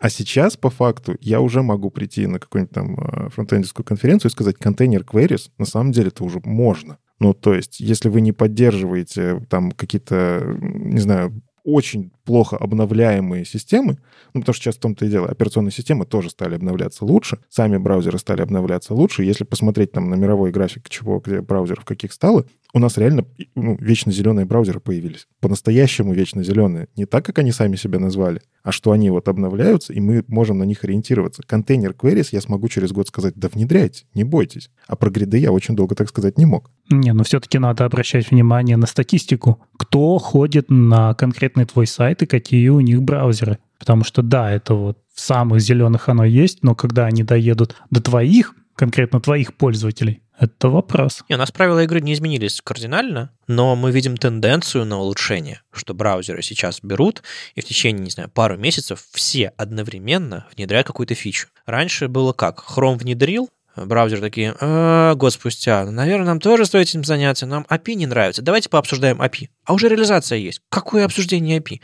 А сейчас как-то это все вот выравнивается. Все стартуют, э, может быть, в разное время, но стараются э, э, свои ресурсы, медиа-ресурсы, там, деврельские ресурсы как-то выровнять, одновременно выступить с релизом, типа, «Хей, у нас тут появилась реализация». То есть у нас гриды как раз в 2017 году появились практически в течение нескольких месяцев во всех браузерах, в течение лета и это было, это было что-то новое и классное. И мы продолжаем двигаться в этом направлении, когда браузеры договариваются друг с другом. Фантастика. Ну, кстати, про деврельство заметил забавную вещь. На сайте Интеропа написано, что Safari к концу года выбил 97,8. Но в статье Safari написано, что они к концу года сделали 98,2. И они взяли скриншот с Интеропа и перерисовали там 7 на 8, чтобы у них вышло 98 как финальная оценка. Вот звучит как такая вот, как будто они немножко обижены, что где-то что-то не досчитали. Не, я регулярно наблюдаю, как, как Джен Симмонс приходит к какому-нибудь Пол, Полу Кинлану, который там Деврел в хроме руководит, и говорит, ребят, а что же вы использовали значение стабильной версии Safari? У нас ведь уже с Technology Preview есть вот такие вот версии. И, ну, в общем, они некоторое время э, обижались и шумели на эту тему, но, по-моему, сейчас плюс-минус выровнялись, нет? Не, ну здесь как раз речь идет про стабильные версии, не про Technology Preview. Ну, просто они прямо пишут, к концу года мы достигли 98,2, и они изменили скриншот. Ну и ладно, ну и пожалуйста. Главное, чтобы они... Тут главное не, не, не финальные цифры. Мне от финальных цифр не холодно, не тепло. Мне тенденция нравится, а тенденция фантастическая.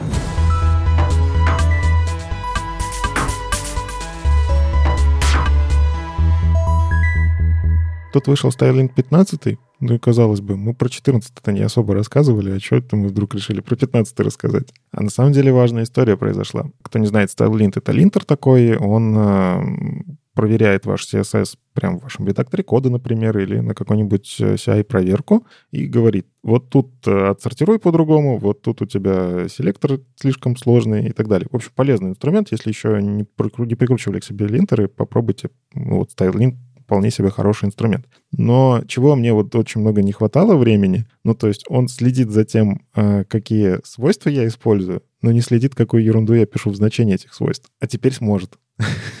И это благодаря тому, ну, кстати, вот Рома Дворнов, который CSS3 реализовал, саппортил очень долго там всякие оптимизации CSS3. В общем, на рынке такой инструмент, который очень классно работает с разбором CSS. И Рома для этого инструмента, я насколько помню, очень упоролся по парсингу всевозможных значений, MDN, вот эта база, которая со всеми свойствами доступными. В общем-то, в StyleLint потащили вот поддержку этого всего и смогли развернуть так, чтобы, во-первых, он проверял те свойства, которые по умолчанию есть в спецификации. Ну, то есть, если вы там используете какие-то свойства, у которых есть только ключевые слова, он подсветит, если вы опечатаетесь. И это обалденно, потому что мне это столько бы времени на дебаг сэкономило. Но там есть и возможность очень хитро настроить и какие-то вещи, где, ну, вот он по коду смотрит, там не только можно ключевые слова, а там, допустим, кастомные переменные. Тоже сложная часть для стайлинта, и его надо научить с ними правильно работать. Там, в общем, надо посмотреть, там есть breaking changes, а, но суть в том, что появились новые правила и, опять же, новые allowed листы, белые листы вот эти, куда можно добавить то, чего вы там кастомного напихали, и оно должно правильно работать. Попробуйте переехать, я прям рекомендую. Как минимум в IDE-шке. Ну, то есть в проект сразу втаскивать, наверное, что-то у вас сломается, ну, хорошо бы починить, на самом деле. Это что же подсветит проблемы. А вот в IDE-шке, чтобы он вам подсвечивал, что что-то не то ввели и обращали на это внимание, я вот хочу прям вот, не знаю, как выйду из отпуска, сразу пойти везде с тайлинтом обновлять до 15 версии. А как ты обновишь? В IDE без проекта? А, легко. Я плагин ставлю, и там можно подтюнить. И, ну, в смысле, если ставили интерца нету, ты же можешь ставить плагин, который подтаскивает какой-нибудь глобальный у меня из моего там мифодий окружения. Не совсем. А, дело в том, что StyleLint раньше так работал, он сам себе пакет скачивал StyleLint, а, и на основе него уже делал все остальное. Насколько я понимаю, сейчас э, с какой-то, не знаю, там 10 то ли 11 версии StyleLint поменялось поведение, он использует, э, он не качает собственные зависимости, он использует зависимости проекта, поэтому условно, если у тебя, ты открыл э, индекс CSS файл, создал, создал его на десктопе, Starlink не сможет, по-моему, работать сам. Он не сможет глоба- э, прям глобальной зависимости взять. Ему нужен э, node modules, в котором стоят зависимости. Не-не, там очень хитро вывернуто для каждой DE отдельно. Ну, то есть э, Андрей правильно сказал, если в проекте уже стоит зависимость, то он будет эту зависимость использовать, и тут мне придется обновить проект. Вот этим я и хочу заняться. Но если мы говорим про глобальную DE, там они пофиксили, допустим, в VS Code доступ к папкам. Если ты все-таки выдашь доступ к папке Node Modules, там как-то можно через настройки это сделать, он сможет глобальный пакет подтянуть и использовать. Uh-huh. То есть я ставлю глобально 15-й StyleLint, и он у меня проектом просто начинает применяться. Почему нет? Хорошо. Я просто попытался сходу обновить э, некоторые свои проекты, там некоторые плагины не поддерживают, и вот это вот все эти вот зависимости в NPM современном нужно будет либо с legacy флагом запускать. Ну, короче, пока сходу его использовать не получится, нужно немножко подождать, чтобы плагины подтянулись. А, но обновление классное, и Starlint это как бы мой плинтер вообще по умолчанию везде всегда. Я пишу собственные правила, я использую сортировку с помощью него э, свойств э, собственную. Так что я, если вы не пользуетесь Starlint, где вы были все это время? Да, важное замечание, они действительно отказались от поддержки Node.js 12, и ровно поэтому многие плагины, их надо мигрировать. А, если там еще были на восьмой написаны, то, конечно, уже давно эти плагины сломались. Но, короче, Node.js 12 в 15 Starlint не работает, а, и, видимо, плагины тоже. Так и не надо. Эта нода уже давно deprecated. Да, все правильно. Но они только сейчас отказались.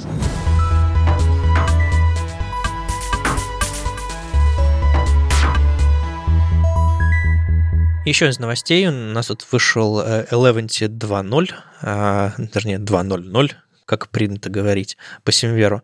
А, это генератор статики из э, Markdown, если очень грубо говорить. А так он может гораздо больше. И из э, важного в этом релизе, э, во-первых, вы можете довольно-таки прозрачно обновиться. Если вы не делали каких-то совсем очень сложных вещей, то, скорее всего, вы сможете свой э, бложек или что у вас там генерируется на, с помощью Eleventy обновиться. У нас подкаст работает на Eleventy, фид генерируется, сайт на Eleventy, мой блог работает на Eleventy. В общем, это такой классный движок, который делает очень простые, простые вещи, достаточно просто сам по себе.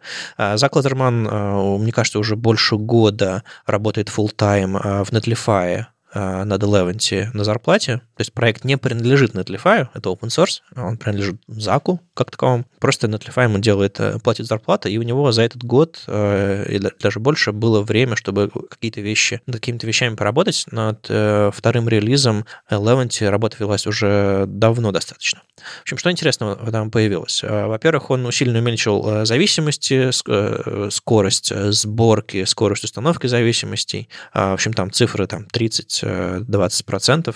В общем, все здорово здорово уменьшилось. Причем э, даже, даже вес папки Node Modules, он был раньше 150 э, мегабайт, а сейчас стал 30. Э, Это довольно, довольно сильное уменьшение. Он, в общем, количество зависимости отказался. И одна из причин, он написал собственный dev-сервер для Eleventy. Он раньше использовал браузер Sync, довольно-таки популярное решение для dev-сервера, а тут он написал Eleventy dev-сервер, который умеет всякие HTML-дифы делать, в общем, он более, более эффективный, более легкий, более, менее универсальный, видимо, он, но на самом деле вы можете даже использовать его отдельно, если вам нужен какой-то легкий dev-сервер, я рекомендую посмотреть на это все. Там появилась поддержка а, инкрементала, лучшая, чем раньше, то есть э, инкрементальные сборки. Она по-прежнему работает не в 100% случаев, э, иногда некоторые вещи не сделать нормально, в зависимости от вашего шаблонизатора, в зависимости от э, того, насколько сложные вы вещи делаете, но, тем не менее, а, очень хорошо.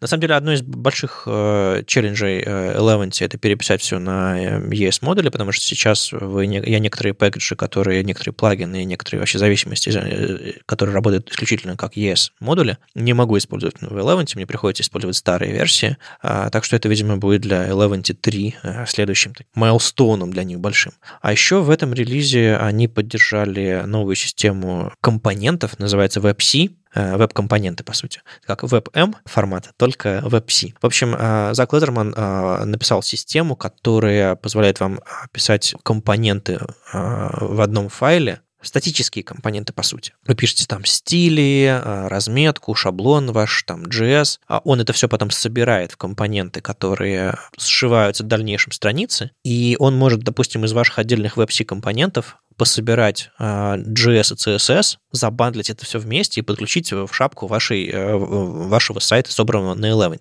И идея этого системы, этой WebC компонентов, что вы практически всегда получаете ту же самую статику в конце. Просто вы пишете это на уровне компонентов, ну, как, допустим, вьюшные компоненты, сингл-файловые, то есть один файл, внутри все написано. Но Eleven за вас это все соберет в ту же самую статику, но уже для готового сайта. Все сошьет. То есть он не использует там никакой веб-пак, он, по-моему, под капотом вид использует, использует. А, но если вам нужно сделать интерактивные компоненты, которые не просто собираются в статику, а в которых действительно есть веб-компоненты, там, не знаю, внутренности, внутренние скрипты и так далее, вы это тоже можете сделать. В общем, это отдельное большое направление, над которым Зак работал, а собственная система компонентов, которая генерируется в статику, но может генерироваться и более динамические вещи. Также он поработал над э, поддержкой Eleventy Edge, то есть edge-функции, которые на Netlify, например, могут работать и генерировать вам динамический контент в зависимости от того, что вам, вам пользователь запросит. Это все тоже а, интегрировано в Eleventy прямо сейчас, и вы можете, ну, не то чтобы систему комментов сделать, но какие-то вещи возвращать в зависимости от а, того, что пользователь запросил, от его региона, от языка, от его возможностей. Это все тоже можно писать на edge-функциях. Я не уверен, насколько это все совместимо с другими платформами, кроме э, Netlify, но мне кажется, все это тоже можно провернуть где-то еще. Ну, теоретически, да. Ну и всякие дополнительные вещи, связанные с шаблонизацией, со всем остальным. Я у себя в блоге писал статейку, что интересного можно сделать в Eleventy. Можно сделать очень нативную, очень простую обработку SAS или нативного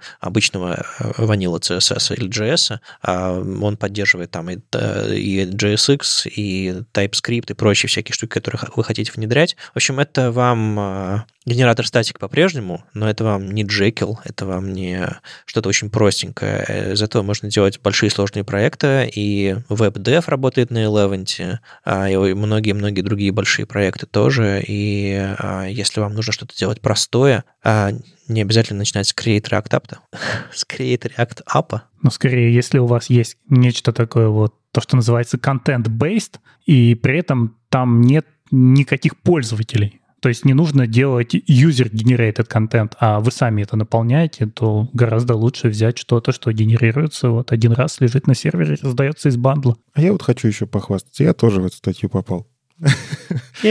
Там внизу есть эти спонсоры, которые донатят. Вот. И меня там это есть ссылочка на мой сайтик тоже. Но хвастовство не для того, чтобы сказать, смотрите, какой я молодец. А у меня скорее здесь призыв, если вам кажется, что вы можете помочь какому-то хорошему делу, не сдерживайте себя. Ну, то есть, может, вы не можете кодом здесь помочь, не можете прийти и порешать какие-то ишки, но как минимум Eleventy не случился бы, если бы Зак Лезерман в свое время, мне кажется, не собрал вот э, тех, кто его поддерживал на Open коллекции, а потом уже на него обратил внимание на Tlify. Ну, то есть ему как бы кушать на что-то надо было. ему нужно при этом было, как бы он хотел заниматься этим Eleventy не работая, да, но для этого нужны денежки. Поэтому, если вы хотите действительно поддерживать какие-то проекты, которые вам важны, которые лежат в open source, мне кажется, найдите способ как-нибудь поддержать. Денежка одна из способов, один из способов, да, но как-нибудь э, звездочку хотя бы на гитхабе-то поставьте. Не просто пользуйтесь, пожалуйста.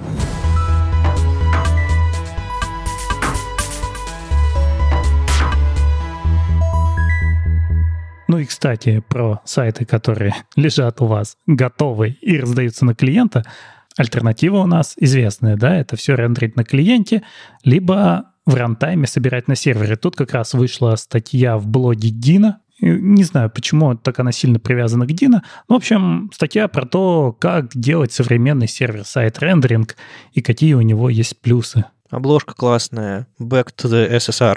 Ну, да, да, с динозаврами. Угу. Ну, статья в целом понятно, почему она про Dino. Она в конце нас подводит где-то к тому, как написать простейший SSR на Dino с handlebars, который будет генерировать в рантайме странички, и у нас есть всегда есть два варианта еще. А, на каждое изменение либо мы подтягиваем снова с сервера, либо они параллельно работают, и когда мы на клиенте что-то поменяли, мы еще кинули на сервер, но про сервер не думаем, он просто при рендере отдаст новый вариант.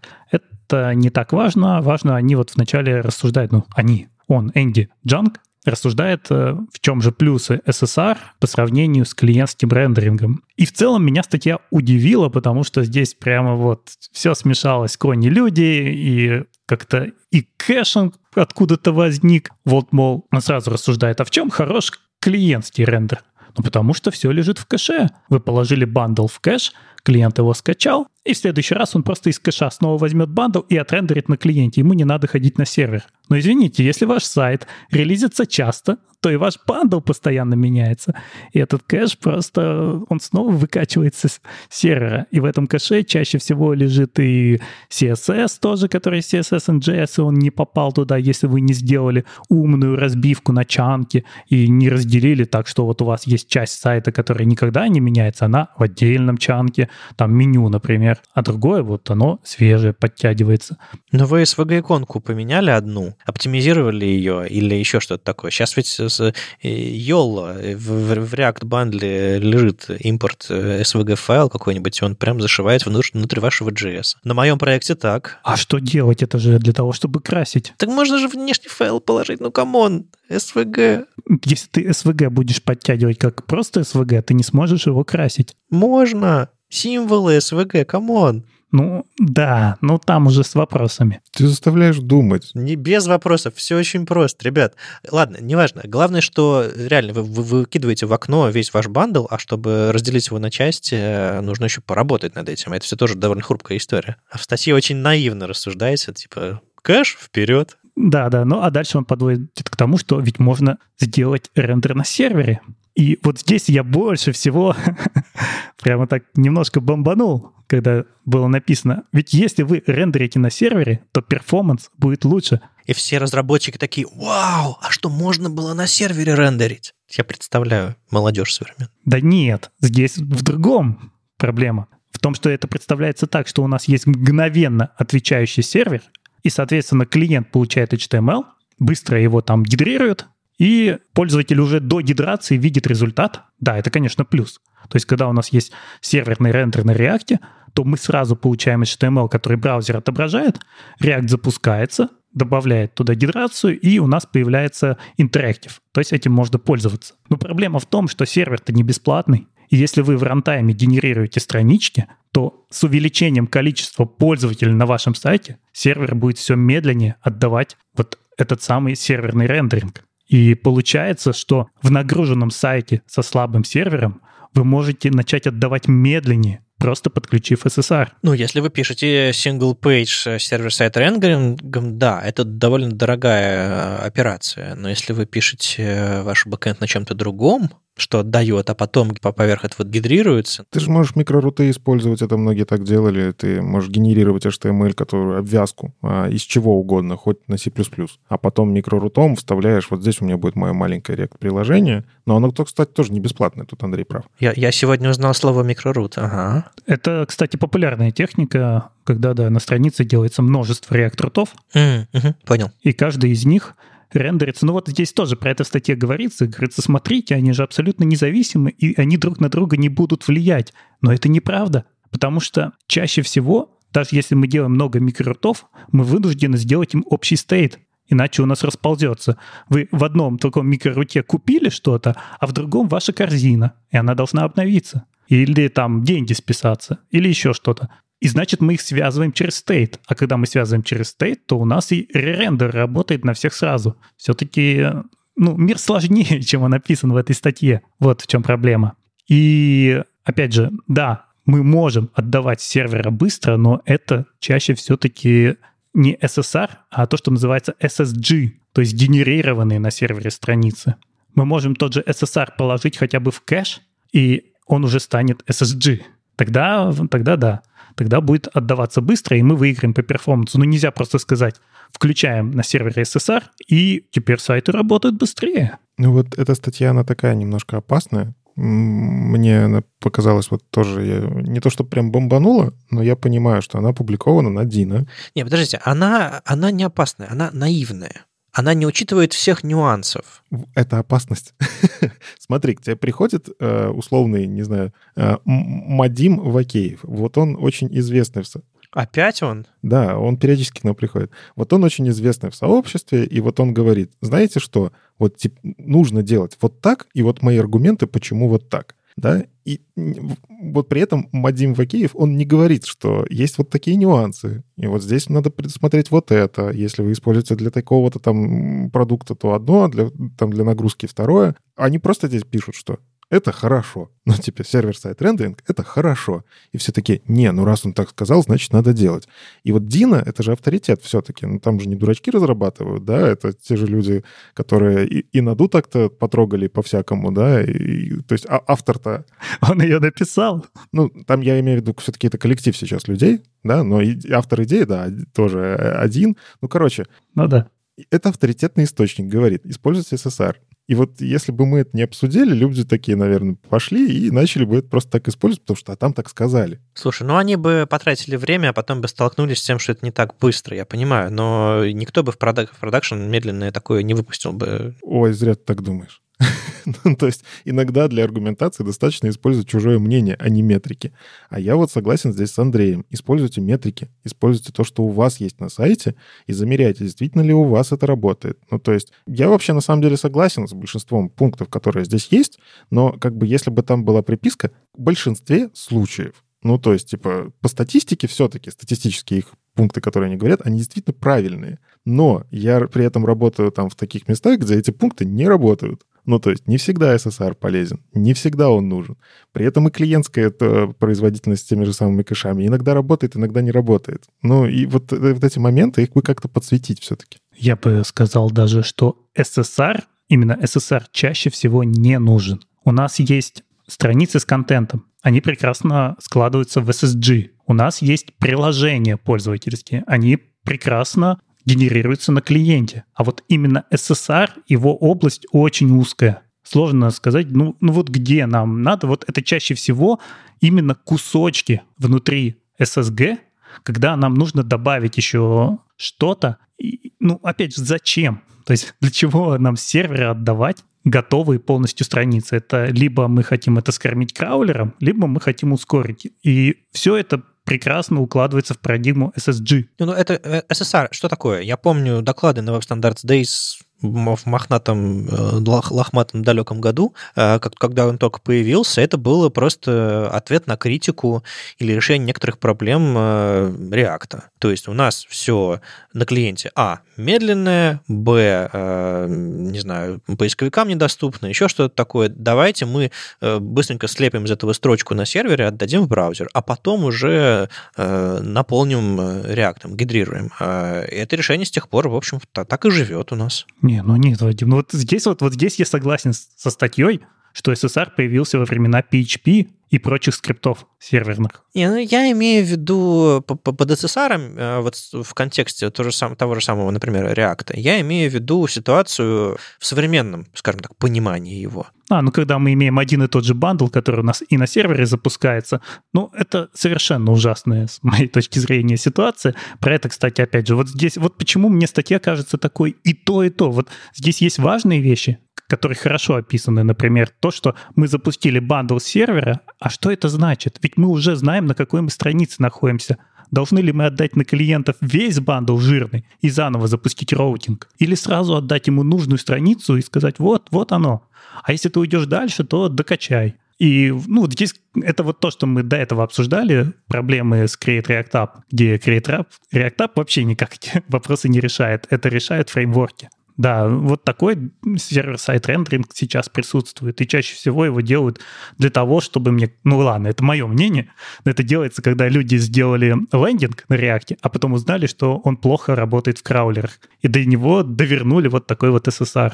Так что, так что, Дин это можно использовать нормально вместо ноды для таких задач? Или статья дурацкая и, и, и Дина не нужен? Ну, вопросов к самому Дина здесь нет, потому что то же самое ты можешь сделать и на экспрессе. Здесь просто пример, как это отрендерить на handlebars в таком, ну, PHP стиле. Но я имею в виду, если отбросить все вещи, в которых они оказались э, чуть более хайповыми, чуть, чуть, чуть менее reasonable, э, суть статьи норм, ну, суть норм, но вот добавьте вот уточнение, что сервер тоже не бесплатный, что нагрузка на сервер, она тоже важна, и вот почему и отказывается вот сервер-сайт рендеринга в таком виде. Когда вообще, давайте все пропустим через сервер, ведь классно, на клиенте мы сразу получим весь готовый HTML. Но это очень дорого, потому что сервер у нас один, ну, может быть, 10, да, если вы там еще себе сервачков подняли, а клиентов миллион. Вас много, а он один. Вот именно так. И у нас приложение-то работает в сингл-треде.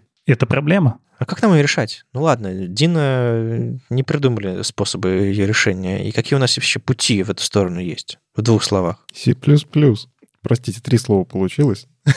Но в C++ можно и многопроцессность, и многопоточность, и отдавай там все, что хочешь. Правда, HTML писать не очень удобно на самом деле хорошее решение. Это действительно множество реакт-рутов и положить все как-то в отдельные кэши. И вот выделить на странице те части, которые не меняются. Они прекрасно ложатся в кэш. К ним добавляем немножко интерактивности и вот в таком виде отдаем на пользователя. Кажется, сейчас это самый прогрессивный, самый часто используемый способ. Не рендерить все от верху до низу, а только отдельные точечки, где нам важна интерактивность. А что мне нужно написать? npm install в, в, каком фреймворке у меня сейчас это прямо из коробки уже есть? Да в том же. Но сингл-руты, ой, сингл-руты, э, мини-руты их надо уметь готовить. Ну, то есть, э, к сожалению, из коробки там, если ты Next тот же самый поставишь, он так не будет, он по умолчанию как раз-таки в SSR. Ну, короче, Андрей правильно подсветил, со стейтами проблема. У тебя нет фреймворка, который универсально решит твою проблему передачи состояния между всеми этими рутами. Внешние штуки там с резолюцией модулей проблем. Ну, короче, это, это сложная, на самом деле, история, потому что ты пытаешься несколько приложений запихнуть по факту, и, ну, сделать из них одно приложение, да? Работа с данными, где у тебя лежит, э, тут еще надо правильно код научиться готовить. И вот э, с одной стороны, я вот согласен с Андреем. Делайте хорошо, нормально делай, нормально будет, да? С другой стороны, я понимаю, что когда надо быстро запустить CSSR, это вполне себе решение. Ну, да, сначала нужно выявить, а есть ли проблема, и в чем она состоит. Потом искать решение. Но вообще мне здесь хотелось бы подсветить, что мы уже не первый раз видим, как много сейчас обсуждают то, что в современном фронтенде очень важно знать, что творится у тебя на сервере с этой же страничкой. И React уже, ну, там Дэн Абрамов в открытую заявляет, что то, что делает э, Create React App, это не то, как должен сейчас работать современный React в современных приложениях. Но стопроцентный клиент-сайт рендеринг ты имеешь в виду? Да, что мы должны уметь это делать на сервере в разных видах в зависимости от текущих наших задач. Поэтому никуда от этого не убежать. Нам придется поставить туда ноду или Дина, не знаю, кто-нибудь там Graal VM ставит, если им не разрешают ничего, кроме Java. Но мы вынуждены рендерить на сервере и уметь работать разными вариантами. И знать про это точно мы должны, потому что мы втыкаемся в проблему, и дальше мы ее решаем.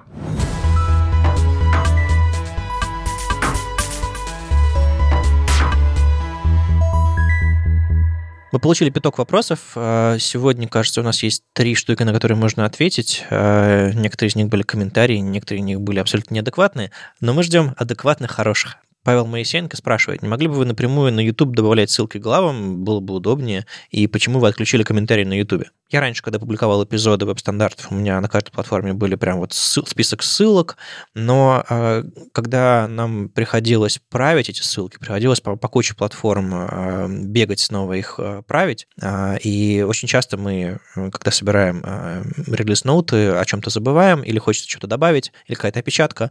В общем, э, решили все это выкладывать в одном месте у нас на сайте, плюс мы будем рады, если вы, зайдя на наш сайт, не просто почитаете шоу-ноуты, а зайдете, почитаете, какие там есть статьи, потому что мы с какого-то там лохматого года публикуем статьи, там много чего интересного есть. Вот. А комменты мы на YouTube отключили а, с началом войны, потому что там все очень сильно раскалилось, как и часто мы закрыли. А, и я не думаю, что с тех пор что-то улучшилось а, в сообществе. Мы по-прежнему раскалены, разделены, и а, общаться на публичных платформах сложно, но когда-нибудь мы обязательно вернем все комменты, все публичные наши площадки, а пока у нас есть почта, куда нам можно писать и задавать вопросы, мы на них будем отвечать. Э, в общем, Павел, спасибо за вопрос.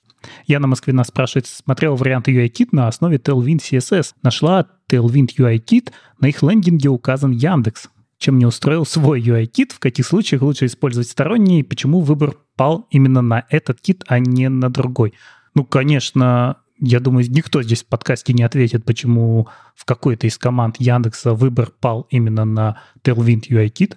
Это был выбор конкретной команды. Но чем не устроил свой UIKit, это достаточно интересный вопрос, потому что раньше, я помню, активно продвигали свое решение, но надо понимать, что это очень большая компания, и невозможно сделать настолько универсальное решение, чтобы оно подошло всем. Потому что универсальные решения, они где-то жмут, где-то слишком универсальны, где-то слишком жирные. Нет ничего удивительного, что кто-то взял и использовал Tailwind в каком-то своем проекте. На самом деле, даже у нас с Андреем есть разные нужды, как чего где использовать в интерфейсах. Потому что я, я знаю какую-то такую вот внутрянку. Мы делаем свое, а у того же облака есть свое, и многие вещи просто невозможно поженить, потому что они ну, выполняют разные задачи. Ну, то есть вы можете использовать, опять же, вы можете использовать Bootstrap, никто вам не запрещает, но, скорее всего, в какой-то момент вам он начнет поджимать. Ну, то есть его будет не так удобно. И когда вы начнете расти, вы постараетесь ускорить себя как команду, продукте, чтобы быстрее это делать. И поэтому чаще всего у вас появляются какие-то нашлепки, которые потом превращаются в UI-кит. Поэтому я здесь соглашусь с Андреем. А, Tailwind CSS, наверное, кто-то использовал, чтобы быстро что-то запустить. Им этого всего хватало, они над, над этим что-то настроили, все, отлично. Но, скорее всего, потом, а, если этот продукт будет развиваться, у них появится какая-то своя нашлепка, свой UI-кит. Ну и от меня нечего здесь добавить, только большой привет Яне. И Андрей Мендель спрашивает, расскажите, пожалуйста, про JSPI, зачем он нужен в современном вебе. Мы, кстати, пропустили новость о том, что действительно в январе представили в WebAssembly тот самый JSPI, иначе говоря, JavaScript Promise Integration. В 19 января в блоге V8 вышла про него статья. Что это такое? Смотрите, в WebAssembly мы пишем на других языках, да, например, на C, и пишем на нем синхронный код. И у нас возникает вопрос, а как нам общаться с api браузера, которые асинхронные. Нам нужно в этот момент как-то остановить выполнение и снова его вернуть, когда промис разрезолвился. И вот как раз для этого и придумали JSPI как такую удобную обертку, когда мы все функции можем завернуть вот в эту асинхронщину и она автоматически остановится, при этом ничего не заблокируется, то есть мы не заблочим main thread, мы не будем ждать, пока все вернется, просто мы останавливаем наш WebAssembly. Как только все вернулось, мы продолжаем. Это очень похоже на то, как у нас работает в браузере, когда мы пишем await. Мы как бы останавливаем поток выполнения, как только промис решился, мы бежим дальше. Вот то же самое теперь можно будет, но это пока экспериментально, но это можно будет делать внутри WebAssembly. И еще из классного через это можно уже асинхронно фетчить Например, еще кусочки, себе такой lazy loading сделать на WebAssembly. Раньше это было нельзя, теперь это все в таком JavaScript скиле внутри сишных кусочков. То есть я могу себе представить, что, допустим, загружается обертка какого-нибудь э, скуша, где я картинки оптимизирую, а, и там не загружаются заранее все вас модули, а в зависимости от того, какой формат я выбираю, какая-то обертка начинает работать, понимает, что ей нужно больше модулей, и динамически может что-то подгрузить а, и не останавливать работу программ, то есть не выходите, собственно, из этого потока.